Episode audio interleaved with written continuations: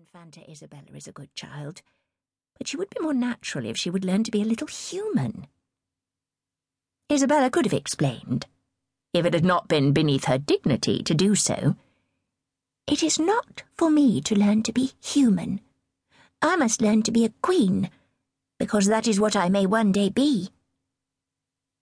Now, much as she longed to know the reason for the tension in the palace, this hurrying to and fro, these expectant looks on the faces of courtiers and messengers. She did not ask. She merely listened. Listening was rewarding. She had not seen the end of her father's friend, the great Alvaro de Luna, but she had heard that he had ridden through the streets dressed as an ordinary criminal, and that people who had once hated him so much that they had called for his death had shed tears on seeing such a man brought low. She had heard how he had mounted the scaffold with a demeanour so calm and haughty that he might have been arriving at the palace for an interview with Isabella's father, the King of Castile. She knew that the executioner had thrust his knife into that proud throat and cut off the haughty head. She knew that De Luna's body had been cut into pieces and set up for the people to shudder over, to remind themselves that this was the fate of one who, such a short time before, had been the king's dearest friend. All this one could learn by listening. The servant said, It was the queen's doing.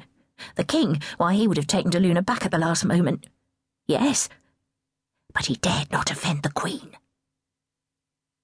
Then Isabella had known that she was not the only one who was afraid of her mother's strange moods. She loved her father he was the kindest of men. He wanted her to learn her lesson so that she might, as he said, appreciate the only worthwhile things in life. Books are a man's best friends, my child, he told her. I have learned this too late. I wish I'd learned it earlier. I think you are going to be a wise woman, daughter. Therefore, when I pass on this knowledge to you, I know that you will remember it. Isabella, as was her custom, listened gravely. She wanted to please her father, because he seemed so weary.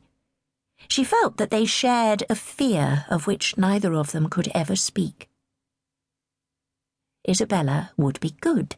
She would do all that was expected of her, for fear of displeasing her mother. It seemed that her father, the king, would do the same. He would even send his dearest friend De Luna to the executioner's knife because his wife demanded it.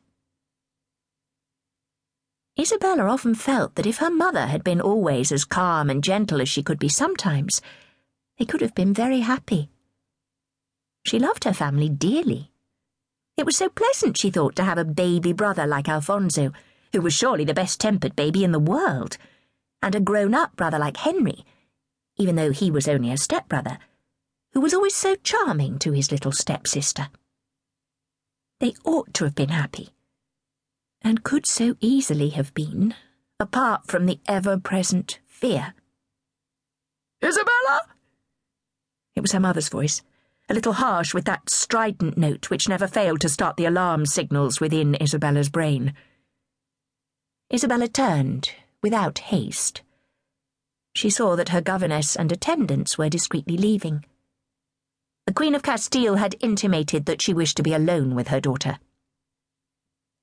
Slowly, and with the utmost dignity that a child of four could possibly display, Isabella came to the Queen and sank to the floor in a graceful curtsy. Etiquette at court was rigid, even within the family circle. My dear daughter, murmured the Queen. And as Isabella rose, she embraced her fervently.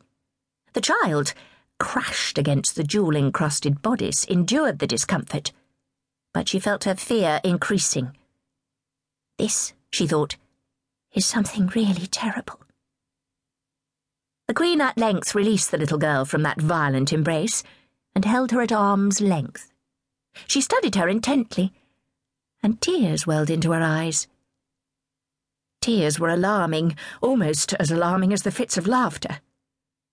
So young, murmured the Queen. My four year old Isabella.